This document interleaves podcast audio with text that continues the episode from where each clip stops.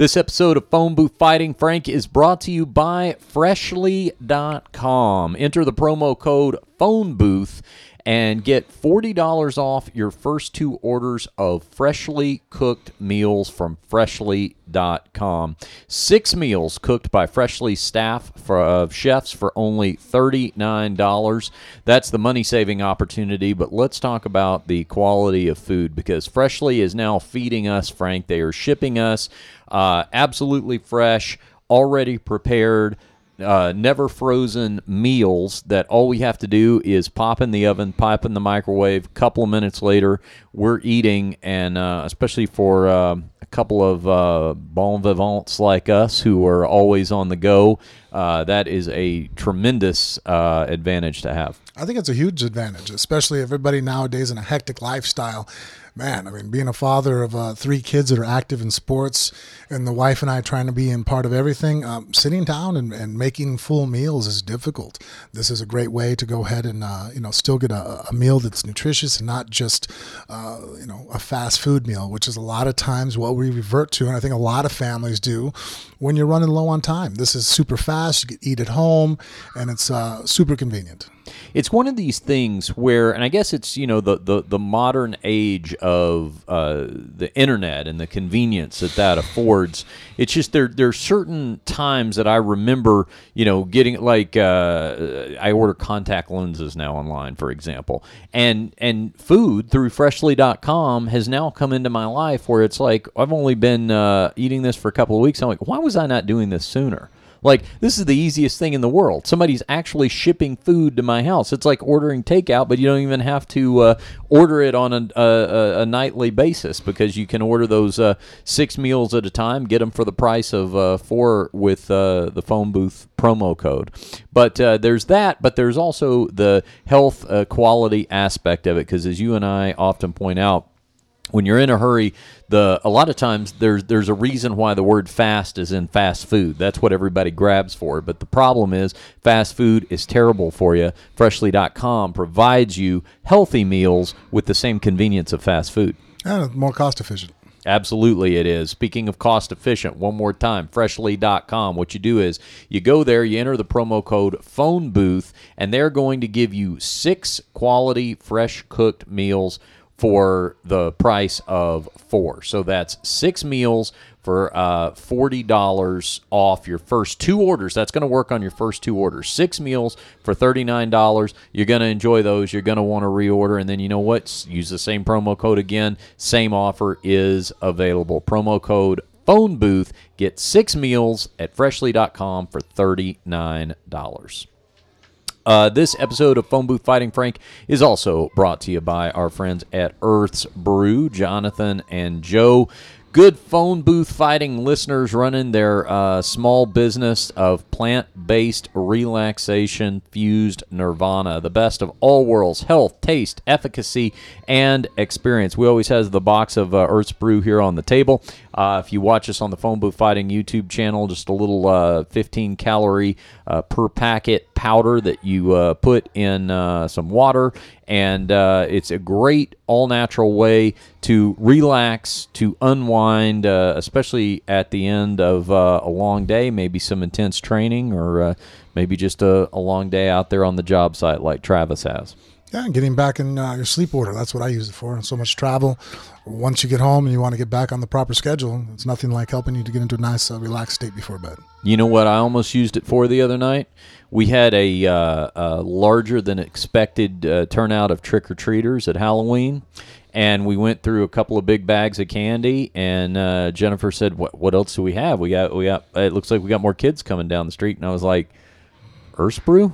We got packets of Earth's Brew, but I don't know. I don't know if it's okay for all ages or not. So I didn't want. Sure, the parents would have appreciated a good night's sleep. Yeah, yeah. Well, I I didn't want to be accused as the uh, weird neighbor that's dosing all the kids. So I I didn't do Earth's Brew, but uh, that doesn't necessarily mean I don't, I don't know what their stance is. I'll I'll clarify that for next week. I'll find out. I saw somebody uh, put up a, a yeah. thing on the uh, on a side note of that, yeah. where they're like, oh, you know, because marijuana is legal now in Vegas, beware of you know, uh, people being assholes and maybe putting edibles as far. Oh, right. That's Right. uh, But they don't. I, I they probably yeah, wouldn't want to give that away. exactly. There's Yeah. nobody in their right mind going to Yeah. pay that much for edibles No. and then hand them out to fucking neighbor kids. Nah, I don't think so. All right. Earthsbrew.com. Enter the promo code phone booth, folks. 10% off all orders at checkout. Earthsbrew.com.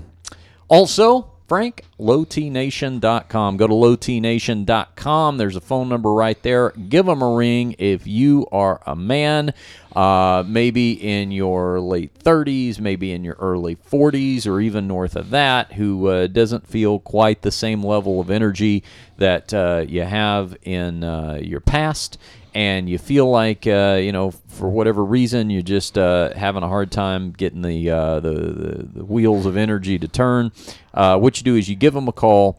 Uh, they will pair you up with a laboratory in your area. Doesn't matter where you're located, anywhere in the United States, and uh, a quick lab visit to see if you're compatible for LowTNation.com's treatment after that that's the hardest part about it and i'll let you take it from there frank because once you do that that's basically the only out of house trip you have to make and uh, once you do that lab testing then uh, uh, then then jason and, and brandon at low t take over from there. Yeah, and if you uh, qualify and it's something that would help you out in your life, they set it up from there. They get you on the right amount of treatment that you're, uh, you know, to to necessarily to bring you to where your levels are going to be back to where you were when you were in your 20s, and you'll be feeling good, and all the activities that you you know would like to be a part of that you feel sluggish or tired for, you'll be able to now be able to have more motivation, and uh, things are shipped directly to your house, so you'll be very consistent and very convenient, which is something that. Uh, you know, I think always uh, spells success. You know, one thing we do here on Phone Booth Fighting, Frank, is for our listeners, with all of our sponsors,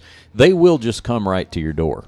I mean, you can you can actually touch every uh, every company that backs Phone Booth Fighting, and the product just gets sent right to your door. This is a podcast made for agoraphobes. There's basically never a reason to have to leave your house. Phone Booth Fighting is delivered to your house, and uh, all of our uh, sponsors deliver their products as well.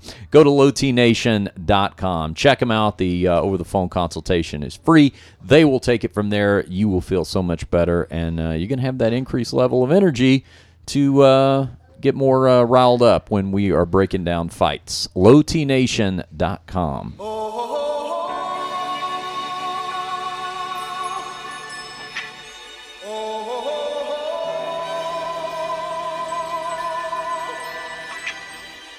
All right, Frank, let's talk some fights. This is the UFC 217 post fight edition. Hopefully, you like fights because we have a lot of them to talk about today. And, um, man, UFC 217 went down last night.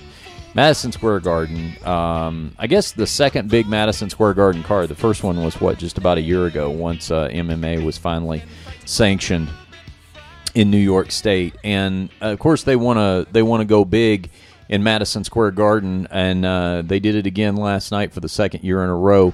Three title fights on the card. Let me just say, as a general positioning statement, before we start breaking down these fights, card, uh, Frank, you can disagree with me if you want, but uh, I think this pay per view delivered uh, basically across the board not only every main card, uh, not every main card fight, but the prelims were exciting. There were a lot of finishes. There were title changes. Man, this one to me, this was one for for the record books in ter- terms of all time UFC pay per views, where I thought the card just delivered top to bottom. I agree with you. It was one of the best cards I've seen in a long time, and I think out of all my predictions, I got one right. Yeah. Uh, you know, Which is kind of a good sign because Yeah. if you're getting all your predictions right, it, especially if you're good at predicting fights, a lot of times what that I mean, the, what that could mean is that maybe the fights aren't all that compelling if if they're always easy to predict. So I would actually suggest that that someone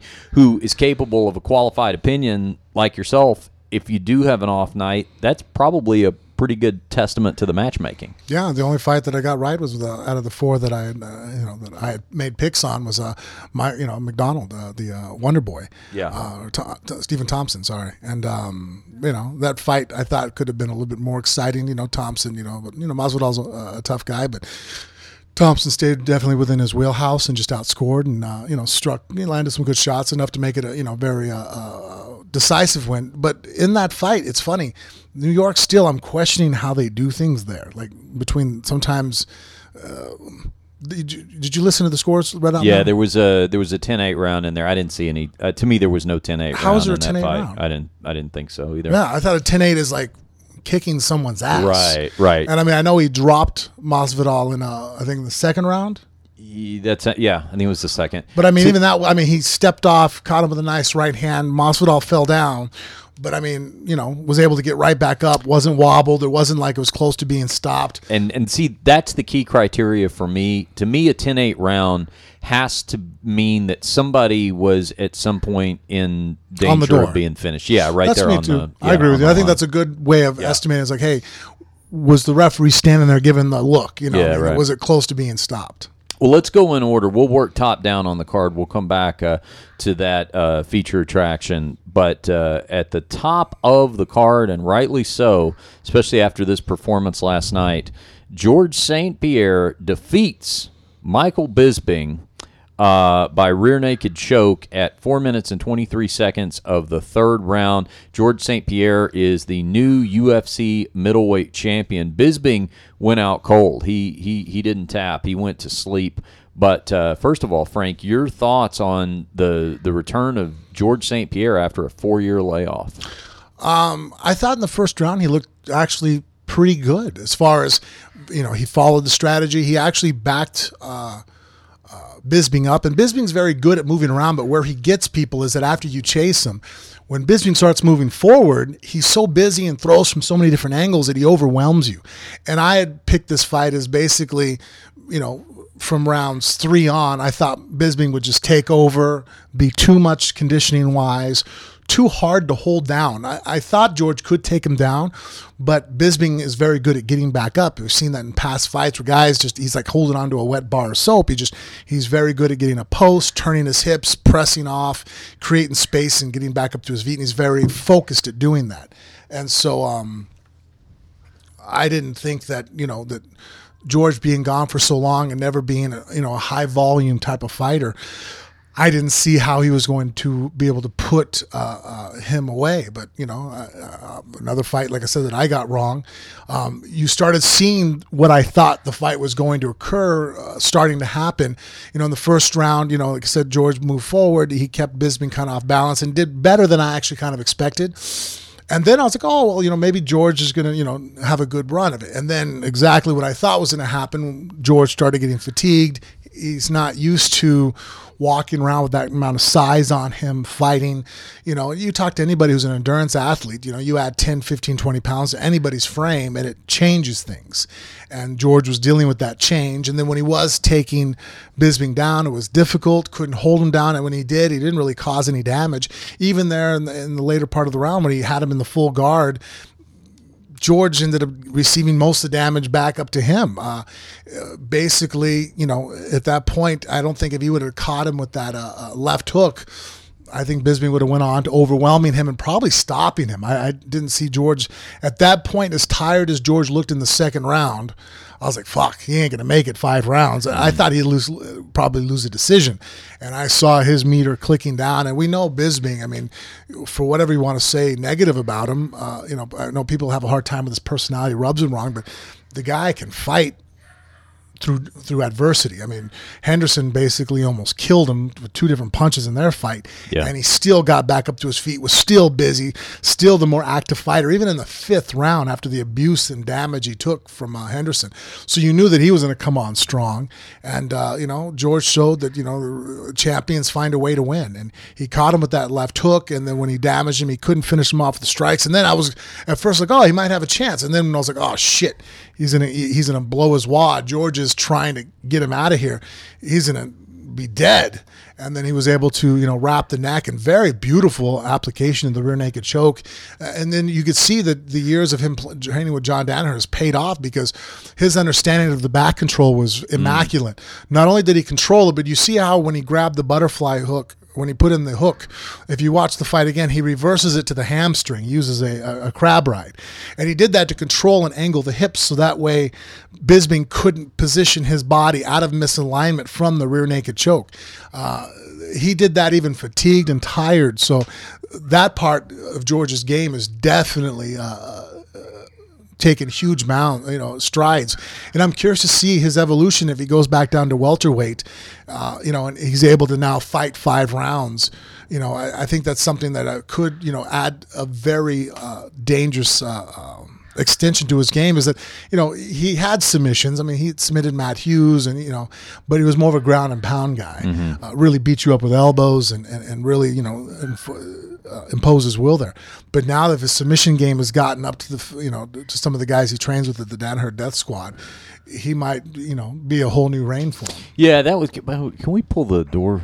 Do you think we can pull the door too? Any Travis on the uh, here in the phone booth fighting bunker? The uh, security dogs are uh, yeah. are wound up about something going on out at the guardhouse. Oh, that's because uh, we have other kids here, and and, oh. that, and the small dog baby, she just hates children. She's mm. a, she is a grandma dog if there ever existed. uh, yeah, you know, it, it you talk about uh, GSP's corner, uh, the the additions of not only John Danaher but uh, also Freddie Roach in the corner. Uh, the, by the way, this was the first time that Freddie Roach, uh, uh, boxing uh, training legend, had ever cornered an MMA fighter. He's worked with some other guys. Was the first time we'd ever seen him corner in the cage. And you know, uh, George's boxing. I mean, his his jab looked great, which yeah, it, has in the past. Yeah, yeah. but I mean, remember Koscheck, right? I mean, he basically beat him with beat Koscheck with the jab. In, yeah. But against Bisping, who is one of the the better boxers in the UFC. I mean, even even that I thought looked pretty crisp, looked pretty impressive. Yeah, I agree with you. Yeah. He landed a lot of shots, and and and also too. I mean, not to put it out there. I mean, I guess I am putting it out there. I've always wondered about Bisping's ability to see things coming mm-hmm. uh, because of the eye damage he took in that Vitor Belfort fight. You know, the eye. I mean, yeah. you just every time he's even on camera, if you look at Bisping, he doesn't look right. There's something wrong with the eye, and yeah. I don't know what his field of vision really is, and. Uh, and George, I think, even alluded that in the post-fight, you know, uh, interview, saying that, well, you know, we're going to go to the right a lot, knowing that he couldn't see anything to the left and, and catch him with a shot. Mm-hmm. And um, you know, so I, I wonder if going into the future, if guys realize that Bisping really can't see punches coming. I mean, he can see bodies, and so I think that's what he. You know, if you watch, he's very good at controlling distance because he can see where you are physically, as far as your hips to his hips, that ratio. But when punches come at him, he doesn't really react to them. If you watch his reactions, he reacts to motion coming his way. He'll move his body away from that. But as far as individual punches, it's not even like he grimaces before. It's like, you know, you, oh, I, I, didn't see that shot. Oh, shit, too late to get out of the way. He, he's sitting there and he just gets caught cold turkey with some pretty hellacious shots. Yeah. What do you think about uh, GSP? I mean, now he's the middleweight champion.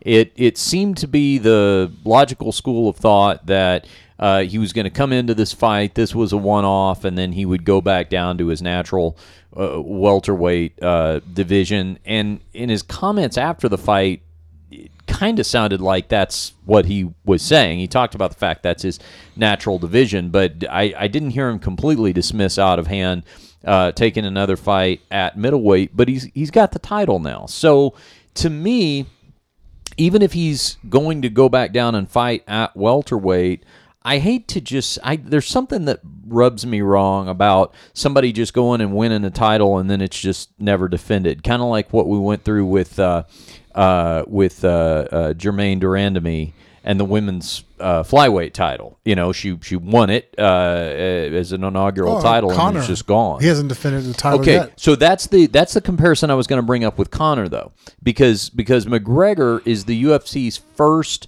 dual division champion, right? Right, and so why not give George a shot at matching that record? Like let let him go ahead and go back down fight welterweight. I assume he would get a welterweight title shot because he he vacated the title when he Yeah. left. He didn't no, lose no it. doubt. I mean, So- if he can get a title shot at middleweight, then he more than qualifies. Sure, sure. There's So- no argument for him getting No. a direct title shot. So so let's give him that, but but maybe you know because there, there was already uh, No, you don't yank the belt from him. I think that's maybe why he was measuring his words. Okay. I assumed that it's well, if I say that I'm never going to defend the middleweight belt, you guys might just strip me and then I fight welterweight. But if I kind of leave it gray, as long as I, you know, I have about a year before we talk Yeah. about yanking it from me or creating an interim belt, like they did with uh, um, uh, Conor, where Mm-hmm. Conor waited so long to make the fights occur, they ended up yanking the featherweight belt from him. So I mean, he was what the two division champ for about a month. Yeah. you know, whereas maybe you know George can you know idealistically go down, fight at welterweight, maybe go ahead and have Whittaker fight somebody else. Luke Rockhold maybe Yeah, Luke, you know, and uh, because they've got a card coming up in Perth. Uh, and so you know you you would obviously want a, a native like Whittaker on that. Uh, that could make a lot of and sense. I don't think George George is being smart. You know, he's not a spring chicken, and I think he deserves to be able to call out who he wants to fight according to the criteria and what he's done in the sport. Look what he just did with the Bisping fight.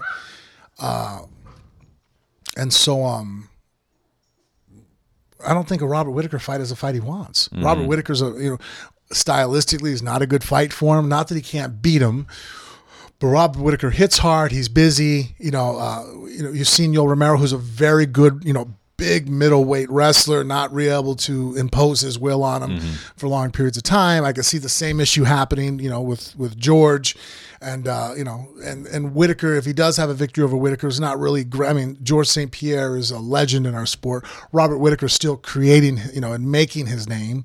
Uh, you know, so I think having him fight Luke Rockhold and, and seeing what emerges from that, and I really think George fighting uh, uh, Woodley would make the most sense right now. And I mean, and why wouldn't Woodley immediately, you know, accept that fight? And you know what? Tyron Woodley needs that right now for his marketability. I mean, I know that this would upset him to hear because he is the champion, but you know, there there's there's been backlash over Woodley's last couple of fights, you know? And when you're talking about trying to sell something as a pay-per-view main event, if if you put Georges St. Pierre against Tyron Woodley, you can sell that as a pay-per-view main event. Take GSP out of it, put somebody else in there, and how sellable is it right now? And actually, too, it might actually maybe Woodley just needs to pretty much embrace the heel because uh, I think that's something he has a hard time with. Is that Yeah.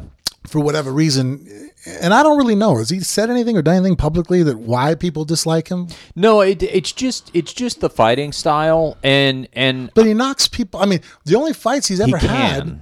Well, it's just the McDonald or uh, the Thompson fights that were bad. and the uh, Maia fight. That was the last one. Oh, that yeah, the one. Let me tell you something. I was there for that fight live, and But I mean, up to that point, the guy was exciting to watch. I mean, so I mean, two different people who stylistically. I mean, and Maia has made a lot of people not look good and even beating him. Yeah, I think though uh, what it also because because when I think of Tyron Woodley and excitement, I think of the Robbie Lawler fight. Yeah. that that, that massive KO. I mean, but Josh Koscheck, I remember him just Yep. lighting him up. I mean, But but the thing is, I mean, the I think the the fans have kind of a short term memory, especially when somebody ascends to a championship. So it's kind of like once you get that title, I think sometimes to fans it's like okay, it's like a clean slate. It's like you know, what's your reign going to be like? Is it going to be Oh, exciting alright. or not? So I I just think that he could. I mean, I I, I think sometimes he's not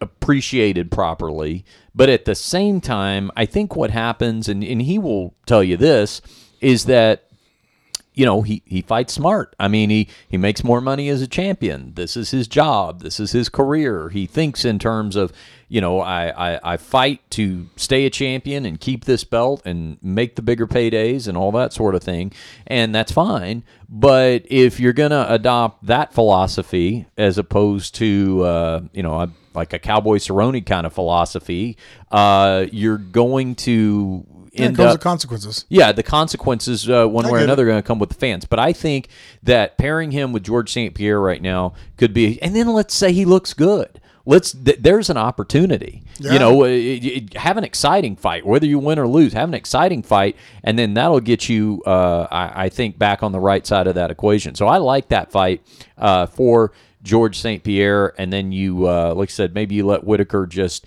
keep that interim title right now, defend that interim title once, and then that'll that'll buy a little bit of time. Now, we I think a lot of questions were answered. Seeing George, it's a four-year layoff, and you know he didn't come out as some sort of shell of his former self. I mean, he he he, he looked like uh, as as as little of a layoff as four years could ever be. That it you know it had maybe as little as possible effect on him. So so that being said, and also looking at the UFC landscape right now, what they need in terms of marketability and and uh, and and you know superstar names. Could we maybe and and I don't know if one fight is enough to even start this conversation, but does it kind of make you start to think again in the back of your head about, hey, you know what? Maybe one day seeing Georges St. Pierre fight Conor McGregor isn't the craziest thing. It'd be a huge pay per view, but man, I don't know. Uh, that's a lot of size. Well, it, okay, so we've seen Conor fight at welterweight. Well, first of all, they have fight at welterweight, but we've seen Conor fight at welterweight. George was never the biggest welterweight. He wasn't. No, I don't think. I mean, he was. I wouldn't say the biggest. I mean, I don't think of him in terms of like. I always thought he was pretty thick for welterweight. I mean, he would show up to the fights Yeah. easily 195. I mean, his shoulders, his chest, his legs, and his ass. I mean, Yeah, I mean, when I think ver- of George, I think of somebody who actually, you know, didn't have death weight cuts. Right. But I can't think of a fight right now on the top of my head, right, that George was outsized. Um, no, no. I mean, he is. He's a very thick, muscular guy. But I'm just thinking, if especially on fight night, if you saw him matched up against Conor McGregor, I don't know if it would look that out of whack if they were fighting at 170. Yeah. Well, I mean, and then when when George is at 170, the guy is shredded. Yep. you know, I think that at at 168 that that uh, you know Conor would show up at. I mean, but Conor hits hard. I mean, he has a nice straight left hand. He could possibly catch him, so it isn't a fight to where you sit there and go, "Well, it's impossible for Conor to win." Yeah. shit. I mean, there's a huge possibility. I mean, Conor's straight left hand. I mean, catches anybody and they can go to sleep. So Yeah, well, it's just something to consider down the line. But and, and of course, there's going to be a lot involved in even getting Conor back into the UFC. You know, he laid down the gauntlet uh, the other day publicly and said he's not back in the UFC without co-promoting. And uh, Dana responded and said, "Yeah, we'll work that out." I think Dana's uh, that's a foregone conclusion now. He just looks at it and goes, "Yeah, of course I'm going to have to co-promote with this guy. Let's let's do it. Let's just get him involved." That's what I'm reading into what Dana's saying because he sings an entirely different tune than he used to in the past. Whenever co-promoting was talked about, and rightfully so. Um, so I don't. I just think that's something to consider for down the line because one thing Conor McGregor is going to be looking at if he continues to fight in MMA. I think he's going to want to break box office records by not just a little. I don't think it's going to be enough for him in the next few years to just have the what would be considered the all-time biggest selling pay-per-views. I think he's going to look to just shatter those records and like set a, a whole new standard. I think he wants. You know what? Well, you I know think what? he if wants. if, if George fights Woodley, let's say he's successful and beats Woodley, he now becomes a two division champion. yep. Could you imagine? I mean, that's one hell of a sell. I mean, the two only two division Yeah. champions in the UFC are both actively fighting right now, and they're going to fight each other. Hmm. Yeah. That might be the biggest pay per view of all time. Yeah, and and maybe what if between the what if between I mean I'm just gonna we're brainstorming here I'm just gonna get crazy but what if by the time they fight you've got two fighters and three championships between them what if Conor's still the lightweight champion what if GSP had the welterweight and the middleweight title and they fight for the welterweight title Yeah. that's interesting somebody's gonna you know take somebody else's well, I guess if Conor won, he would take the the welterweight. Anyway, it's just kind of a I guess it's kind of a fun thing to uh, play fantasy matchmaker about. But I think Conor will if he comes back to MMA. I think he is going to look to have the equivalent of like the the Mayweather Pacquiao type you know record, the all time box office record, or you know now the the Mayweather McGregor pay per view record. I think he's going to want something like that, and it just it just seems like if everything stays on track, if George continues to look like he looked last night, then maybe that is the marquee name that he needs because Conor has never had he's never fought uh, he's never had a legendary opponent. I mean, he, he's had he had leg- he had some some a couple of great fights with Nate Diaz. Oh, Jose but, it- Aldo. eh, but to the casual to the more casual fan, yes, certainly a legend. But I'm talking about when you run that that that trailer on Sports Center. How do they react to the name of the opponent that he has? You know, I mean, all due respect to Jose Aldo, but I'm just saying back then, if you had run that trailer on Sports Center, that would not have gotten the kind of reaction that I think a future fight, if you ran, uh, you know, Conor McGregor and Georges St. Pierre side by side, what that would mean to the more casual sports fan. True. I just think that that's something that Conor's legacy could could really use moving forward if he comes back to MMA. Hey, back to Bisping for one second, and not to add insult to injury. Uh, maybe it was just me. Tell me if it was. Did Bisping look not quite as cut as he normally does? I don't know if you know. He just looked a little smoother. Did you notice that, Travis? Yeah, we were talking about that too. Oh, He, yeah? uh, he looked a little bit more dad bodish. Yeah, he didn't look bad. I mean, I wasn't like, oh my gosh, he's horribly out of shape. But I just, I think of Bisping is a little more of a cut six pack type abdomen, and and just yeah, there was just just a little smoother. I don't know if that means anything. He's getting older. He's almost forty. I mean, that's Yeah, it's that's, fair. That's I- what we look like, right? Yeah, right. Exactly. I mean, I'm not. I'm not. Uh, uh, yeah, I'm, I. I I don't mean to judge, but uh, I did just kind of notice that about him. Um, all right, co-main event: Cody Garbrandt, T.J. Dillashaw. Now, Frank, you and I have been saying forever now that, in fact, I think I said last week that of all the fights we have ever talked about leading up to, I think we may have spent the most time talking about this fight uh, cumulatively in terms of analyzing all the different things that could happen without really being able to ar- arrive at too definitive of a conclusion. You like Garbrandt going into this fight, I think, but just by a little, right? It was really kind of a, a pick 'em for me. Boy, for me too. Yeah, and I kind of just sided with Garbrandt because of uh, uh, the fact he was the champ. You know, I seen what he did to, to uh, Dominick. Dominick Cruz. So I'm like, all right, common opponent. You know, uh, uh, you know, TJ struggled with Cruz. You know, it was a close fight, but you know, Cody Garbrandt. You know, uh, I don't think that Cruz even won a round. You know, I mean, he completely smashed him. Um, and so I thought, all right, well, you know, it's probably a good reason to pick him, but but you you really in this fight, and I kind of suspected a little bit before, but I thought maybe he had other tools, but you really see that as far as on his feet, Garbrandt is more limited. Like what he does as far as the counter boxing and just you know his combinations, speed and power of his hands are exceptional. He's the best in the world, I think, at his weight class with the tools that he uses well. But I think some of the more unorthodox stuff of MMA, uh, some of the kicks and whatnot, I think kind of uh, harder for him to register. Uh, I think that you know that, and you saw that every time that uh, you know uh, TJ threw kicks, he really wasn't seeing them, and his, his basically only answer is to move out of the way. Uh, and um, and that's what ended up catching him in the fight. You know, he got caught with the kick in the there in the second round, where that was the beginning of the end for him.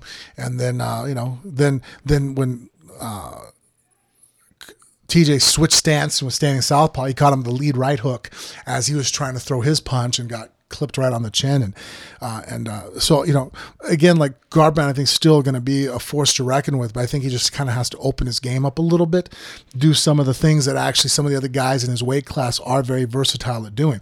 Switching stances and and and those type of kicks are not completely just unseen nowadays and almost all the top guys fight that way now you know even at 125 when you see uh, you know a dj fight they're moving flowing from stance to stance using different strikes uh, much more of a complete offensive game of tools where it seems that you know Cody has some very efficient, like I said, the tools he has, some of the best in the world. I just don't think his toolbox is very deep. Dillashaw uh, TKO's Garbrandt two minutes and 41 seconds into the second round. That was not before, though, Garbrandt dropped Dillashaw at the end of the first round. And that's a testament to how tough TJ Dillashaw is because he looked really wobbly going back to his corner after the first round. Super impressive TJ's resiliency because if you watch that again, he was moving in to throw his punch. He got caught with an overhand right, full blast from Garbrandt, right? That's pretty much a punch that in that scenario, the other guy doesn't even wake up for two or three minutes, you know, mm-hmm. completely unconscious. You have the whole body moving one direction, and then now someone puts their fist, throws an overhand right, knocks him in the chin, spins his brain the opposite direction that his his head's or his head's going one way, the brain spins is still following the direction that you set up momentum wise.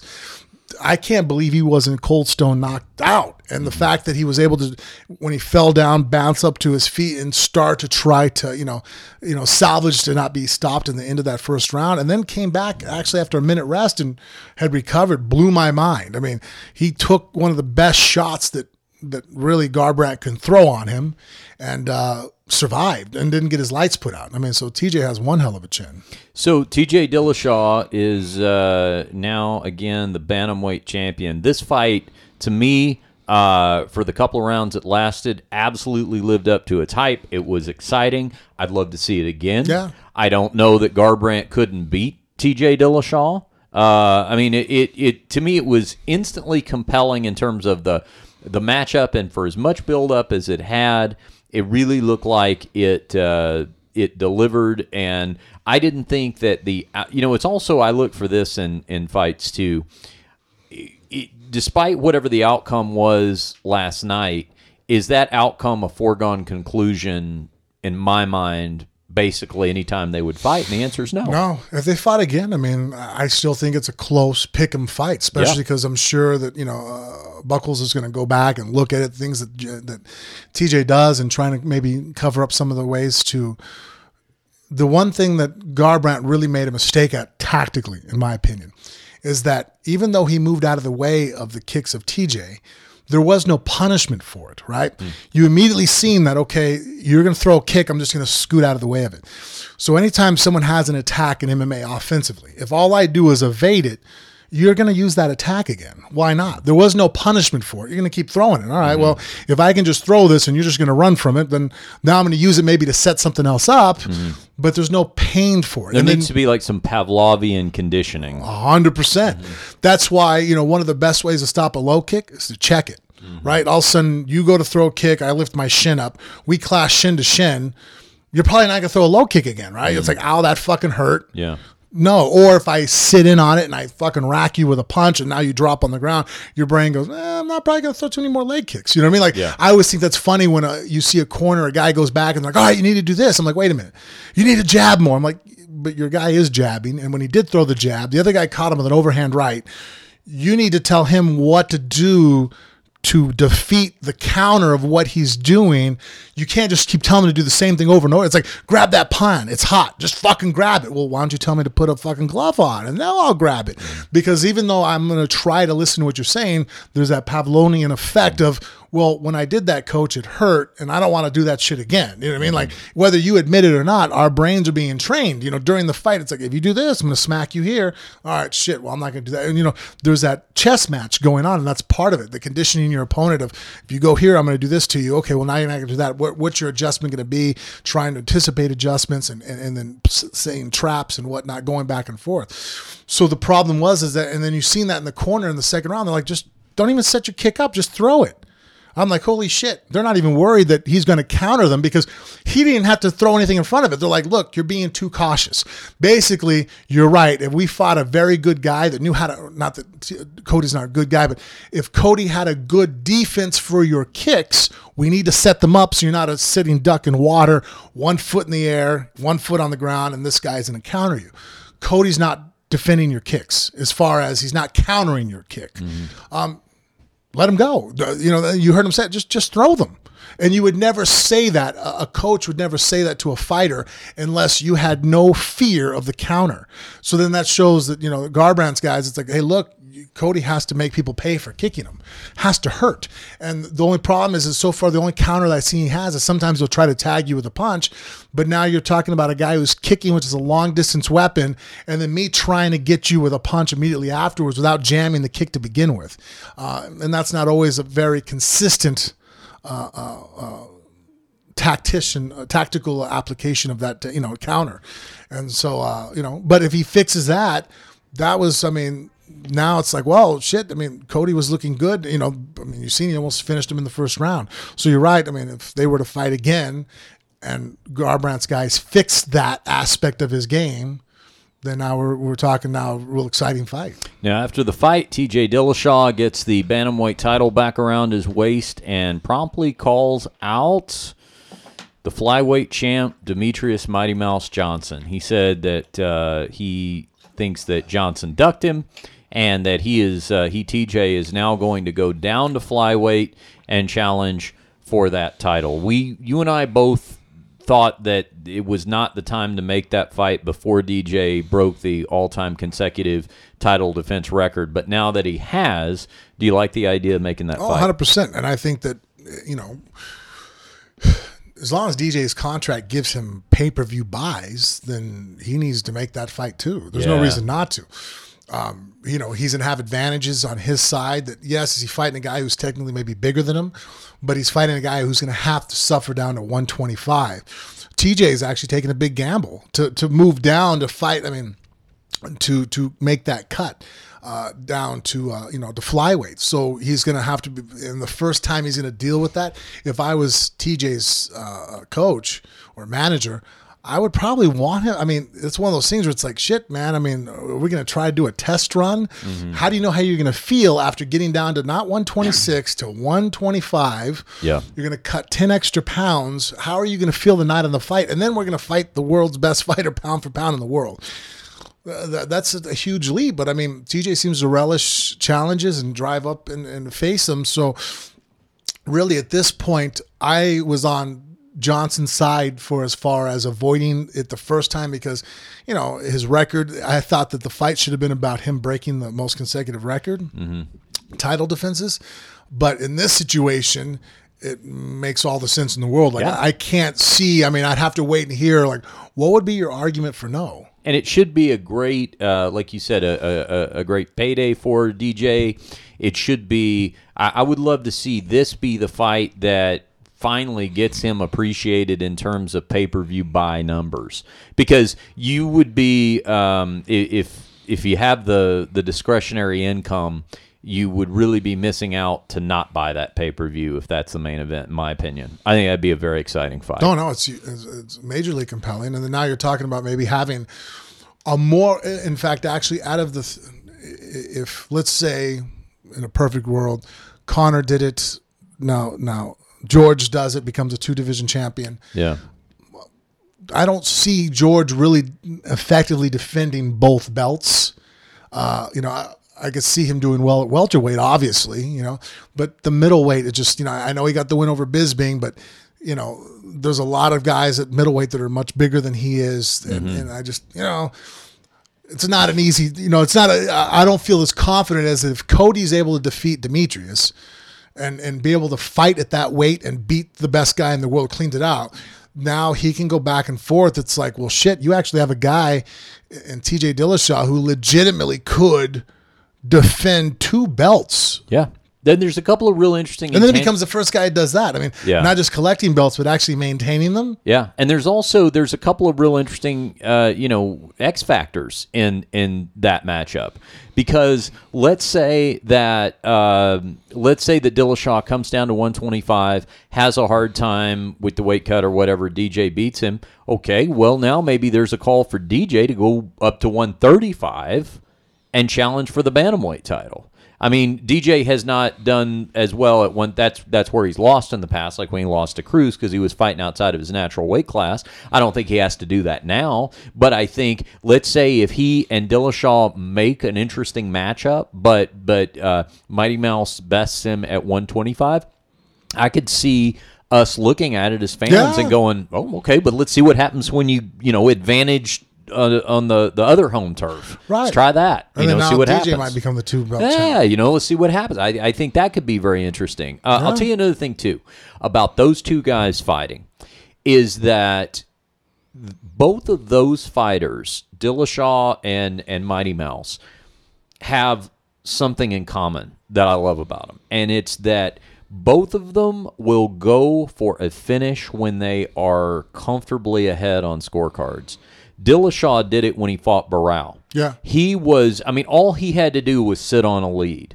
Um, Dillashaw also did it against Joe Soto when Soto stepped in as a last minute uh, replacement when Barão wasn't able to make weight. Both of those fighters, he could have just sat on a lead. Um, but he didn't, and uh, he he finished them uh, late in both of them fifth round, I believe. I know Barão was fifth round. I think that's right, right? Fourth or fifth, late in the fight. Uh, but with uh, Mighty Mouse has done the same thing. Yeah, he you has know? the record. He has the right. That's right. you would talk about records that cannot be broken. Even if somebody ever beats his consecutive title defense record, no one will ever be able to beat the. Uh, he has the record for the latest uh, finish in UFC history, four minutes and fifty nine seconds into a five round fight. It's impossible to beat it. It will only ever be matched. But he did that. He's done that more than uh, more than once. I mean, in, in in my opinion, he he basically did the same thing against uh, Ray Borg here this last time out. You know Yeah. that. Um, he could have, had he wanted to just coast to play it safe, he could have beaten him on the card. So the fact that both those guys do that, I think, would be really exciting if you saw them match up together.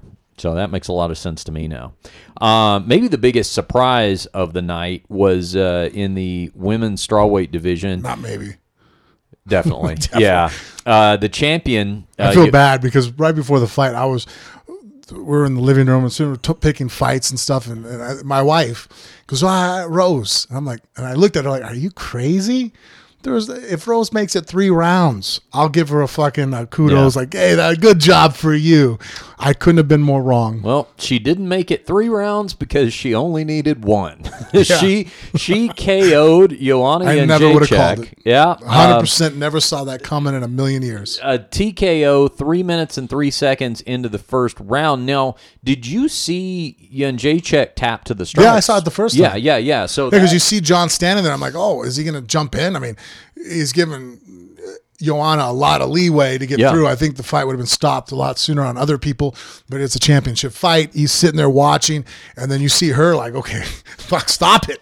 Yeah, I mean, I knew uh, Namajunas was going to have a ground advantage. I just thought the problem is getting it there because I, I thought Jędrzejczyk would be able to keep it standing, but I don't think anybody uh, that even thought that uh, Namajunas might be able to pull out a win was picking her by uh, uh, strikes, by TKO. And, yeah, I uh, just didn't see her being able to take Joanna down. And I mean, Joanna, I mean, on her feet kills everybody. I Yeah. mean, I thought that for sure it had been a kickboxing match. And I think Rose has good stand up skills, uh, you know, but I didn't think they would match just the tenacity and power that. That uh, uh, Joanna has, and like I said, man, I couldn't have been more wrong about a fight. Like, in fact, out of all the fights, all my friends, you know, you know, they bet. They always call me, Yeah. you know, hey, what do you think about this one? I'm like, oh, that, that's the easiest bet. Yeah, it was incredible. Now, now, how much of it do you think? Because you know, we saw uh, coming off of the Ultimate Fighter season that uh, Namajunas was on with Carla Esparza, who became the first women's strawweight title uh, holder. You know, it was Namajunas and Carla in the finals. A lot of people had picked Namajunas to win that fight. I thought she was going to win that. yeah, Esparza ends up winning. one. I but, thought Spars was always very one dimensional. yeah, but all we saw from that point forward was Namajunas evolving and working and getting better. So, how much of that uh, outcome last night do you think was Namajunas's improvement juxtaposed to? Do you think there was anything that looked in any way off about uh, Joanna's game? No, I mean, I thought you. I don't either. I, I, I mean, if unless she comes back and says she had an injury or something, but I didn't see that. I, didn't had see it seen- I didn't think Joanna was starting out having a great first round. She seemed kind of forcing her technique. She didn't seem smooth, but I've almost kind of learned to accept that with her that she's lost first rounds before. I mean, Valerie Letourneau won the first round against her. Uh, I've seen her in fights not win the first round. The thing that I've always been impressed with with Joanna is that after the first round, it seems like she always adapts, makes that adjustment, and then then just comes out and just slaughters her opponent. Yeah. So it's not that she's a slow starter, but I think just you know she it takes her a second to get her rhythm. Yeah. Does that make sense? Yeah. You know, like you know, okay. And well, Rose didn't give it didn't give her the time. no, not at all. Caught her with the flash uh, knockdown to begin with, stunned her, and then when she got back up, man, that's left hook. I mean, shit. Yeah, yeah, and it it was uh you know it's uh it, it- that was as Frank said the the surprise outcome uh of the night. But uh, I always enjoy watching uh, Namajunas fight, so I don't think that in any way this is a uh, uh, a downturn for the division. In fact, uh, you want to talk about you know no brainer rematches. I think uh, uh, uh, has certainly a claim to make for a rematch. I don't know if we get it right away or not, but sure would be fun to Unless see it again. Namajunas fights not to have that immediate rematch. Yeah. I mean, how do you not give Jacek a Yeah. You basically gave it to Ronda Rousey when she came back because how dominant she was as Right. the. yeah, uh, that's a good point. Yeah, exactly. I mean, she didn't immediately get a rematch against who took her belt, but Yeah. she had got an immediate title shot Yeah. as soon as she came back. And you know, Anna Jacek was number one fighter in the world's division, uh, female fighter. How do you not? If, if Mm-hmm. she wants to immediately fight Rose again, it, it would be. Uh, then you, if she doesn't get that case made for her, then nobody gets that case. Yeah. Because there's very few times you have a champion that dominant in a division, you know, and not be able to get an immediate rematch wouldn't make sense then for anybody else to ever receive that. We talked about the Stephen Thompson Jorge Masvidal fight uh, a little while ago at the beginning of the show, but Yeah. uh, you know this was a stylistic difference. I didn't see it 30-26, but I definitely saw it 30-27 all rounds in favor of uh, Stephen Thompson, and he's you know he's the he's like the karate kickboxing version of uh, of Demian Maia, kind of in a way to me, in terms of like you know what's going to happen. It's just a question of can you compete with that style or can you not? Is it going to frustrate you the entire fight or is it not? Tyron Woodley uh, found ways to win against uh, Stephen Thompson, but we've seen him frustrate fighters, you know, in the past and just be able to keep them from really being able to get off. I mean, Masvidal certainly he had his moments, but uh, Thompson definitely, uh, you know, this was his night. Now he uh, will now remain a top ranked uh, uh, welterweight. Well, both will, but but Thompson now is just you know right there around the the, the highest of echelons.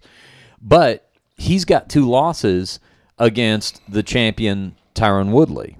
So you, I, I think the it's more reason that George is fighting exactly. But the other interesting thing about that is Thompson and GSP train together. So you got one of those deals maybe coming down the pike. You know, you wonder if at some point you got. And I know GSP isn't. Uh, you know, he's more versatile than most with his camps. I mean, he moves around. He uses a lot of different guys to do a lot of different things. But it is interesting to consider that if Thompson keeps hanging around the top of that division, and eventually GSP and Woodley fight, if GSP's the new champ, you might have a uh, friends having to make a decision kind of scenario, you know, front of you. Uh, all right, uh, Johnny Hendricks kicked off the main card, fighting uh, undefeated Brazilian up and comer Paulo Costa. Costa defeats Hendricks via TKO, one minute twenty three seconds into the second round. I'll tell you this: for as tough of a time as of late as Johnny Hendricks has been having, I didn't think he looked particularly bad in this fight. I thought he looked resilient with Costa. I think this was just a matter of Costa looked much bigger than him. He's obviously he's a young guy. I mean, he's on the he's on the uptick. Um, I'm not saying by any stretch of the imagination it was a particularly memorable night for Hendricks. I'm just saying compared to recently where we've seen him and you're just like okay is he is he just gassed out is he he just didn't look ready to fight whatever i i think he was hanging in there as best he could against costa and at least made costa work for his victory. But I think what we get coming out of that fight is that Costa is definitely got uh, bigger fights and bigger names ahead of him. And then unfortunately, um, Johnny Hendricks is just a few more steps into that kind of limbo feel he's been in, you know, in Well- terms of a former champion that's you know, you just don't know exactly where to where to put him now in terms of where his career sits. Well, and I, I think actually the issue with him and Travis, and we were having this conversation before we started taping, right? Yeah. Uh, Reiterated for those at home, um, he makes a perfect case for why you don't push your kids too hard when they're young. I personally feel that Hendricks is burnt out on the whole weight cutting thing. I think that's what you've seen the last three or four years of his career. Why he had a struggled with welterweight towards the end, uh, fighting there. Now, I mean, the guy moves up to middleweight and can't even make that weight. You know, how many times has he now missed at middleweight? And he thought he was going to miss this time. Yeah. Uh, you look at his body for a guy who used to cut weight for free, you know, for college education. Uh, now you can't get the guy to cut weight to save his life. I mean, think about it. As much money as he makes, every time he misses weight, he has to give a percentage of that purse away. And it doesn't even inspire him enough to go, fuck it. Uh, you know, regardless of, of what you, you know, fighting better, it's like, well, you're even guaranteed money you're giving up a percentage of yeah, I just don't care that much, and he just doesn't. And uh, I think that you know, it's not that he's it's a mental weakness thing. I just think it's it's called burnout, and I just think that that's what Hendricks is suffering from, is that he doesn't want to be at the appropriate weight class. He doesn't want to cut weight, so even at middleweight, you know, he's carrying around a lot of body fat that's not helping him win fights. Mm. I mean, he has a short reach to begin with at welterweight. He has an abnormally. He looks like a T Rex fighting at middleweight. He's given up so much reach. His mobility is shit now because you know changing levels and going on someone's legs. It's harder for him because he's shooting weighing 200 pounds. He never weighed that in college, so all his muscle memory and all his timing that's been de- developed over years of a certain body weight and certain body type, he can't even fall back on because it's like, well, now he's trying to learn how to fight with a whole new body again late into his career. And I think he just, it all stems from the fact that the guy's been cutting weight since he's probably what, six, seven, eight years old. Yeah. You know, they're wrestling Oklahoma and I, you know, just, it's too much for him. Well, it's it's tough because I pull for Johnny. I just on a on a personal note. I mean, Super we're, nice we're we're we're from the same uh, area. Uh, well, he's originally from Oklahoma, but he's a, he's a Dallas Fort Worth guy now. It's where he lives. But he has always been not only just a super nice guy, but something that and maybe it's not quite as appreciated if you don't work in media or something like that.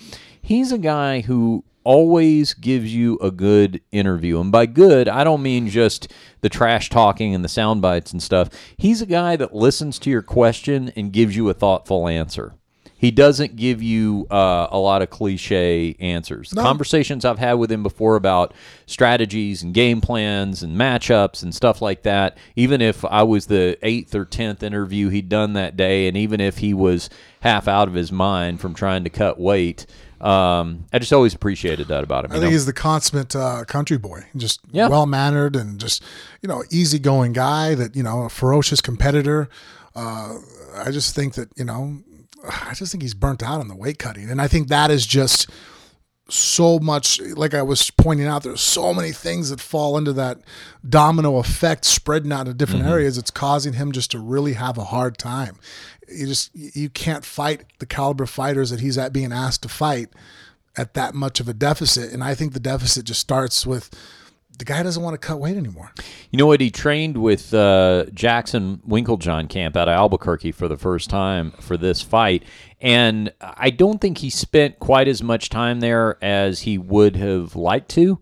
Uh, so he prior to the fight, he was saying that he would continue to train with him, and my understanding was actually try to be there more for. Uh, subsequent fights so maybe maybe that helps because i'll tell you this he didn't look unprepared No. i mean like i said I- so so maybe For what he's dealing with, Yeah, that's- for what he walks into the cage Yeah. with, he's doing well with. Yeah. It's just that he's starting. I mean, it's like we're having a race and he's wearing a hundred pound backpack. Yeah. It's like, well, you could try as hard as you want. You pretty much lost us before we started. Well, the and so what I was going to say is that maybe we will see more residual benefits from that new relationship with Jackson's Yeah. Cam- Winkeljohn camp. Maybe we started to see some of it. Maybe it will actually help him, especially if he's going to spend more time there for his next training camp. We'll see. I think you know what he needs is some time off. Mm, yeah. I mean, maybe just you know a long enough break to where he gets the bug back, uh, somewhere where his desire to want to, you know, I mean, fuck, cutting weight. I'm not gonna. eating right is hard for almost everybody I know, uh, and so if he's lost that drive and he's burnt out, something to cause that fuel to want to get him to want to. If he does that aspect and gets his weight back under control. I think that he's still a very dangerous fighter. He has all the tools there. Everything that got him to be Johnny Hendricks is still there. Is just it's uh, you know being hindered by the excess weight. You know what we should do for Johnny? We should send him the promo code phone booth for freshly.com. That's what we should do.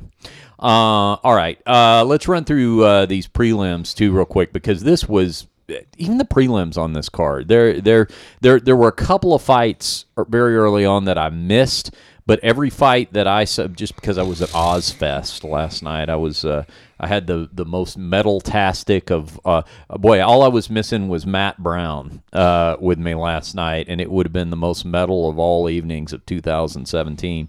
So uh, I had to watch these about four o'clock in the morning when I got back from San Bernardino. But um, our buddy James Vick, the Texecutioner, becomes the first fighter to ever knock out Joe Duffy. Uh, uh, he defeats Duffy via TKO, four minutes and 59 seconds into round. Uh, this says my recap says round one. That's a No, mistake. It's round round, two. Um, uh, I thought Duffy won the first round against Vick uh, uh, in, in a pretty Yeah. calculated manner. I mean, it was close, but but it looked like uh, Vick took that first round to kind of figure out his range and that sort of thing. And in the second round, I thought Vick had that. I thought uh, Duffy's output had dramatically dipped. I thought uh, Vick was uh, connecting much and using his his range because you know he goes in. He's, he's six foot three and weighs Yeah. 155 pounds. Um, began to use that, and then he finished him just uh, with about a second left of the the second round. Um, uh, James, by the way, I was uh, I was talking to him this morning, and uh, I th- he's going to come on with us Wednesday. Cool. He's very excited to come on to phone booth fighting and call out his next opponent because uh, I tell you what, he has really taken your advice to heart, Frank, about you know use that inter- use those interview opportunities to let him know what you want, and he did last night. You know, you watch his uh, post fight comments. He said, "Listen, I am eight and one."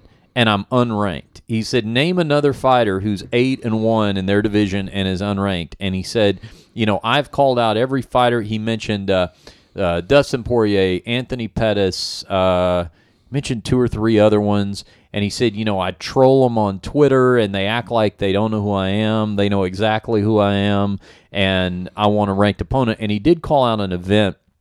There's going to be a fight in Texas, I think in February, uh, and he wants to be on that fight card. I'm sure he'll tell us more about that on Wednesday uh, when we have him here on Phone Booth Fighting. But you know, he really does seem like a guy. He was he was an unheralded guy when he came on to the Ultimate Fighter, and then uh, had had a few injury issues to deal with. Eventually, lost to Michael Chiesa, who was the winner of the Ultimate Fighter that year.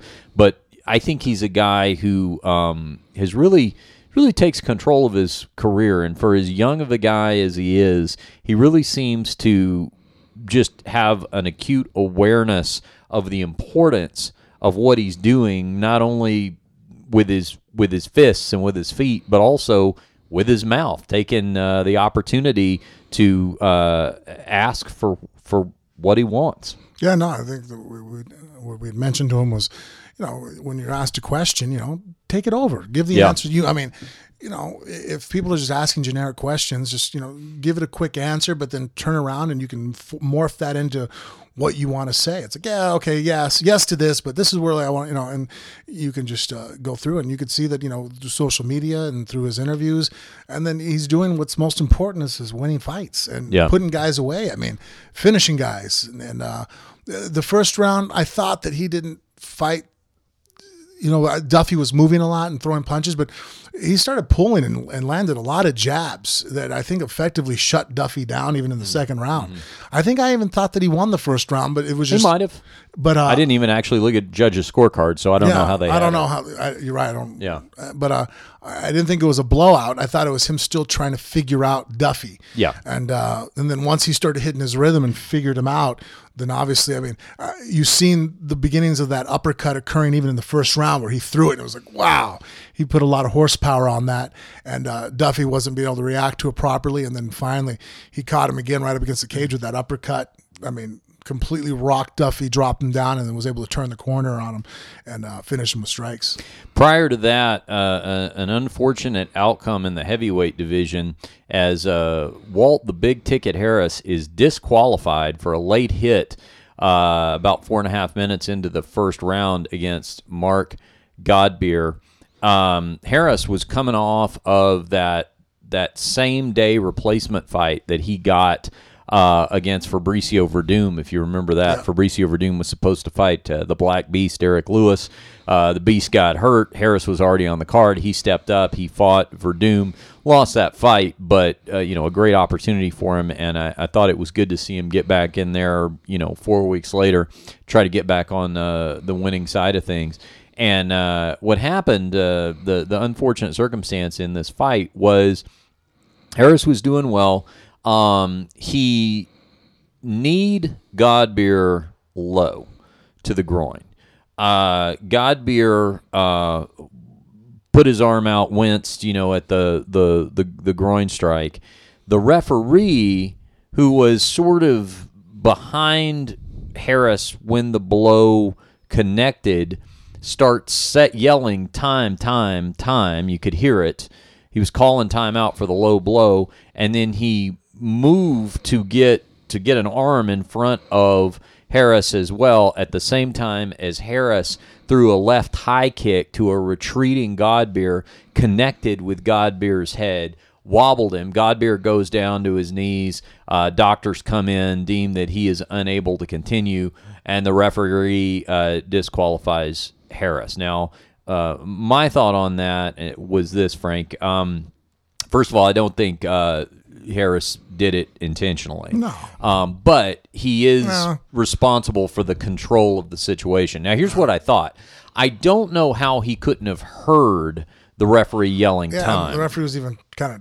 I thought was already touching him as he started throwing the kick, and and even I mean there were so many factors that as a fighter I'm Yeah. aware of. That I'm like, well, the fact you throw a strike low, and the guy turns around and starts putting his hand, that sometimes already starts calling your attention like oh shit was it a low blow? You know you see mm-hmm. fighters do it all the time. We throw an inside leg kick we throw you know a knee to the belly. You'll see someone wince and immediately even before the referee comes over you you go oh shit all right low blow Right. i get it you know what i mean like Yeah. you know uh, you don't also, knowing where your knee kick because it wasn't on the borderline. It was it was clearly a low blow. So it's And- kind of like you know the, thing is, knee went to the groin. it ain't like it's soft the guy's wearing a cup Right. you felt it you know what i mean And your Yeah. knee has no padding on it Yeah. so i mean there was a lot of factors that i, I wonder why walt and not that he's a dirty fighter Yeah. but like maybe just from a lack of experience in the gym sparring that like none of these i mean there was so many layers of to, to break you from the trance of fighting that it didn't break him I mean, you can even see him through the kick the guy has his arm on him it's like he was still Yeah. in fight mode it's like he he said to the referee that he didn't hear the referee yell time. Um, so uh, you know you you take him at his word for that. The one thing I will say in defense of Harris, eh, when I watched the replay a couple of times, when the referee did try to get his arm in there, I thought at the angle the referee was coming in that Harris's foot was basically tell. Right trying to about to that, too. connect. Yeah, that was the one that I thought he had a legitimate case on because depending on which angle, because at first you look at it and you go, wait a second, the referee's already in between them. But after I looked at it from a different angle, to me, I could see it to where Harris is basically can't pull that leg back before he realizes there's an arm of the referee coming in front of him. But the part about him yelling time, um, I think it may have just been Harris getting carried away there. You know, and he was immediately apologetic about it, but Yeah, no. unfortunately, that's I why you can tell just- he's not a dirty fighter because his reaction afterwards wasn't like. I mean, you you've seen those guys in kickboxing and MMA that you know that that foul somebody and they have that look on their face that you could tell like they don't give a shit that they just fouled you. Yeah, yeah. I I uh, I think it was just a, a, a tough outcome for for Harris. Um, Yeah, shitty situation. yeah, something that bothered me that kind of got uh, buried in all that uh, is the fact that Mark Godbeer's nickname is Hand of. It makes sense when you say it all together, Mark Hand of Godbeer. But if you're just calling him by his nickname, like we say Mighty Mouse, you're gonna just call him Hand of. It's awkward, isn't it? Yeah. Yeah, some of the nicknames only I mean it's kinda like uh Baiters. Darth. Yeah, Darth by itself was kind of like what? Yeah, that's true. You need the. That's a good point. Yeah, you need Darth Bader. You're like, ah, Yeah. okay. Yeah, that's a good point. You got to make sure you say the whole name. Uh, also, um, uh, Ovince St. Preux defeats uh, Corey Anderson. I didn't see the bonuses. Did uh, did does anybody see the did St. Preux get bonused? He should have. Wow. That that head kick that uh, knocked Corey Anderson out cold. Anderson, by the way, who was looking good against uh, St. Preux. St. Preux is an interesting fighter. I, again, he's a guy that I personally like, just having interviewed him in the past and stuff like that. But uh, he's got these sort of interesting curiosities about him, like the fact that he's got. Uh, is it two or three Von Flue chokes now? I think there's a total of four ever or five. I think there's a total of four or five in the history of the UFC. One of them is by Jason Von Flue. That's how rare it is. But then St. Preux has finished, it's either two, if not three fights by that same choke. I just think that's kind of interesting when you've got some little weird curiosity like that on your record. Uh, but St. Preux uh, lays out uh, Anderson with a with a high head kick, one minute twenty five seconds into round three, and uh, you know Saint Preux is. I think he came into that fight maybe ranked sixth in the light heavyweight division. So you know he's a guy to watch because even though he had a um, a marginal night against Jon Jones when he got that title shot, Jones is gone now. Uh, Daniel Cormier was sitting right there cage side, and uh, you know it's a new day in the light heavyweight division. Yeah, and the kick that he landed on uh, Corey is the same kick that Jon landed on. DC. Yeah, from a southpaw stance, the left roundhouse. True. So uh, maybe we see that fight at some point in the division. I missed the Mickey Gall Randy Brown fight. Uh, Brown defeats Gall uh, unanimous decision 29-28 on two scorecards. 29-27 I did too because fucking college football. Oh, that is the worst. Let me say I didn't know about that because Oh. usually, I mean, like uh, someone else is always controlling the TV for me. So I, I, I had a tape. We're cleaning the garage. James comes over. Yeah. Raymond's over. I'm like, all right, guys, you know, what? let's let me finish up out here with the wife. We'll get into an hour into it, so I don't have to listen to other commentators who suck. Yeah. I don't have to watch commercials.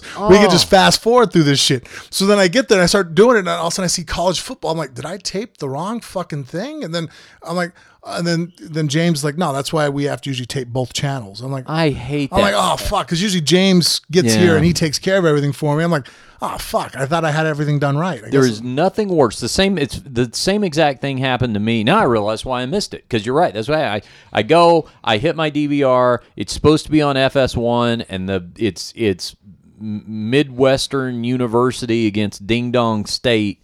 And the first thing you hear is the commentator go, "If you're tuning in for uh, UFC 217 prelims, you can go over to FS2 and see." I'm like, how can this not be fixed somehow in the modern age. I mean, beyond just jumping over to another channel.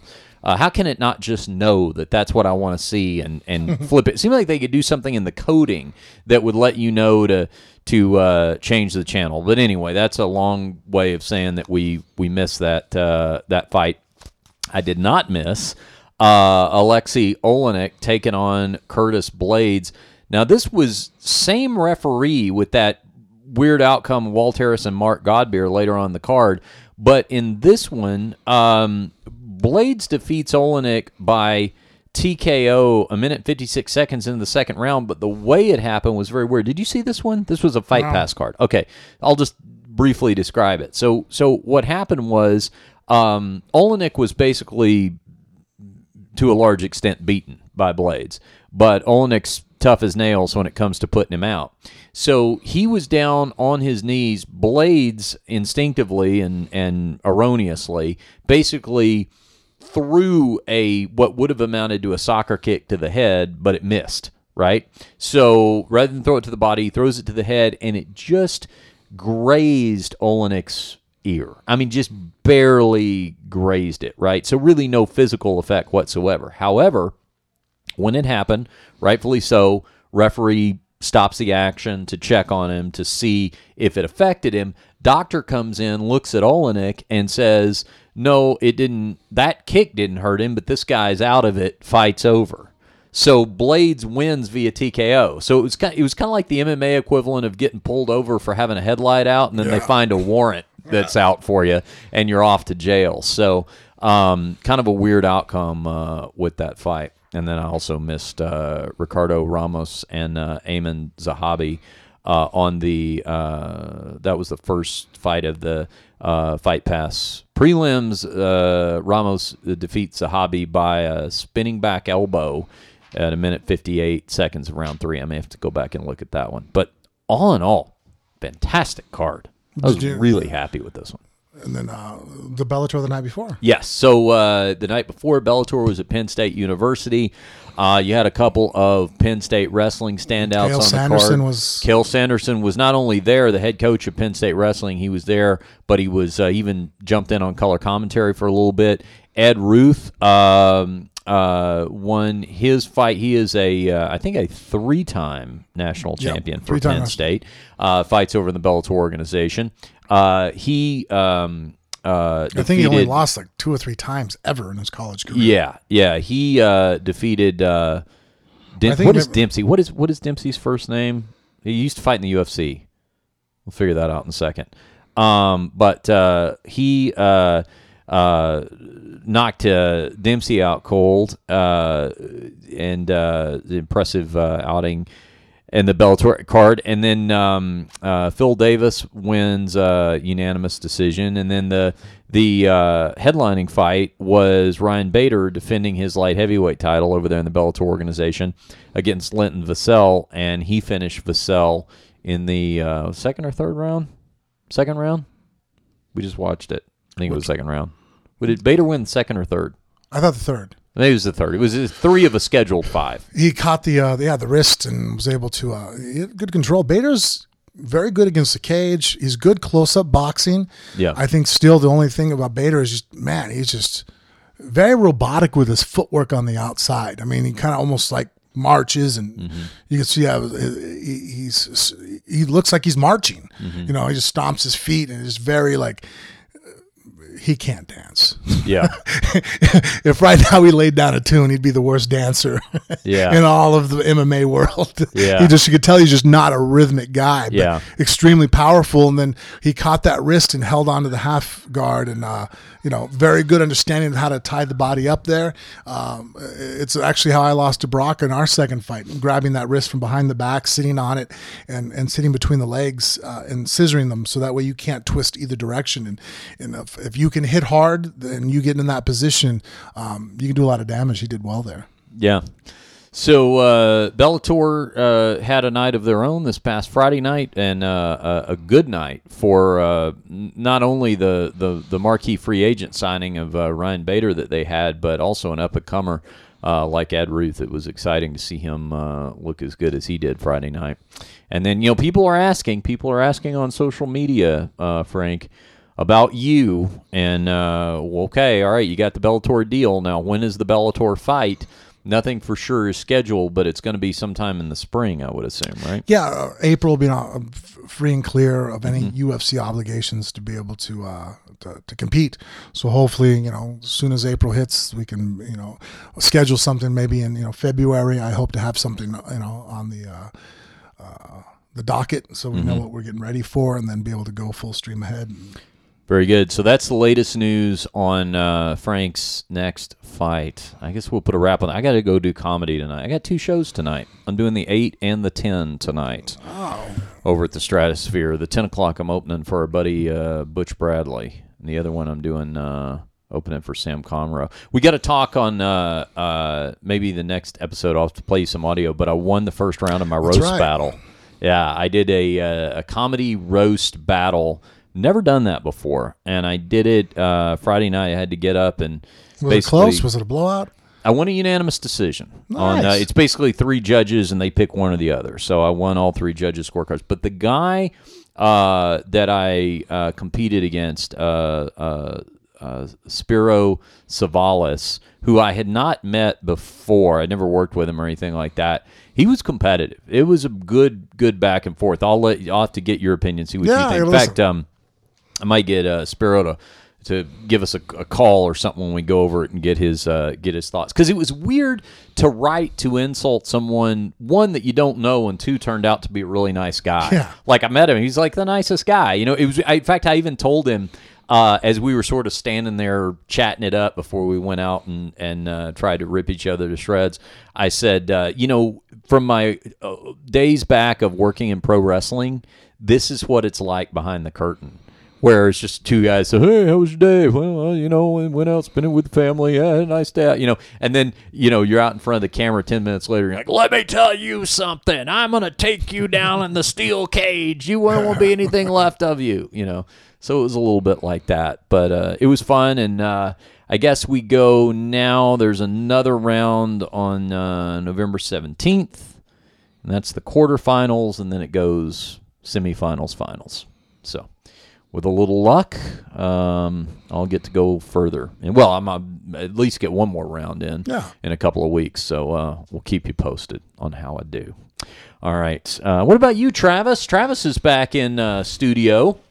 He's been uh, he's been away, been traveling a little bit. He's been, what he's really been doing is working a lot of uh, marathon construction, and so the the the listeners have suffered because of it because they've been seeing me try to do the the one man band uh, thing on the the production. So I've been apologizing for that left and right.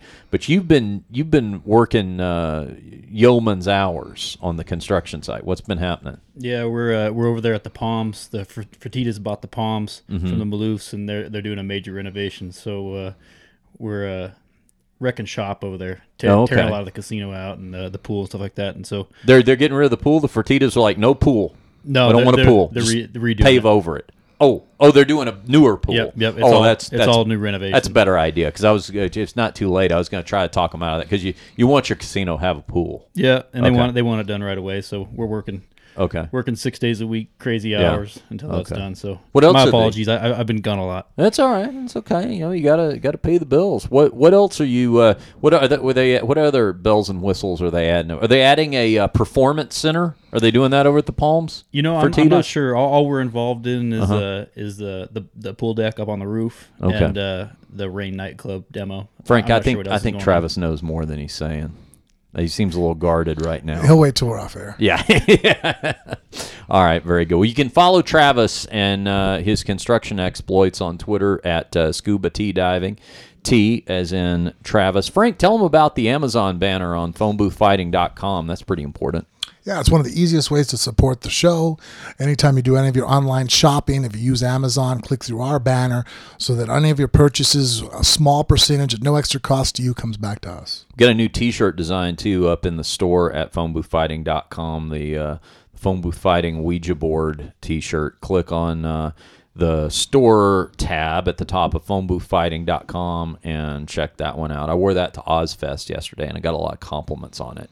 Oh, cool. Yeah, because there's a lot of dark souls at Ozzfest. I could imagine. Maybe I'll do a more uh, thorough review of Ozzfest as well uh, on uh, the uh, second show of the week this week. We will do a second show of the week. By the way, we didn't do a second show of the week last week. I felt bad because I teased the second show of the week on the first show of the week, and then we ended up not being able to do it. But we had Some plumbing disasters. we did. I had a yeah. I had a plumbing disaster, and uh, Frank had uh, kids to juggle. And you know, really, when it's all said and done, some people have kids, some people have problematic toilets, but they can both be equally as taxing, depending Yes. on the day, right?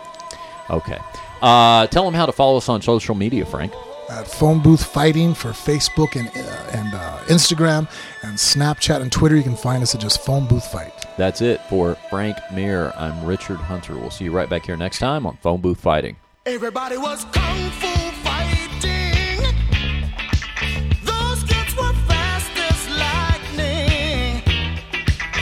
In fact, it was a little bit frightening. But they fought with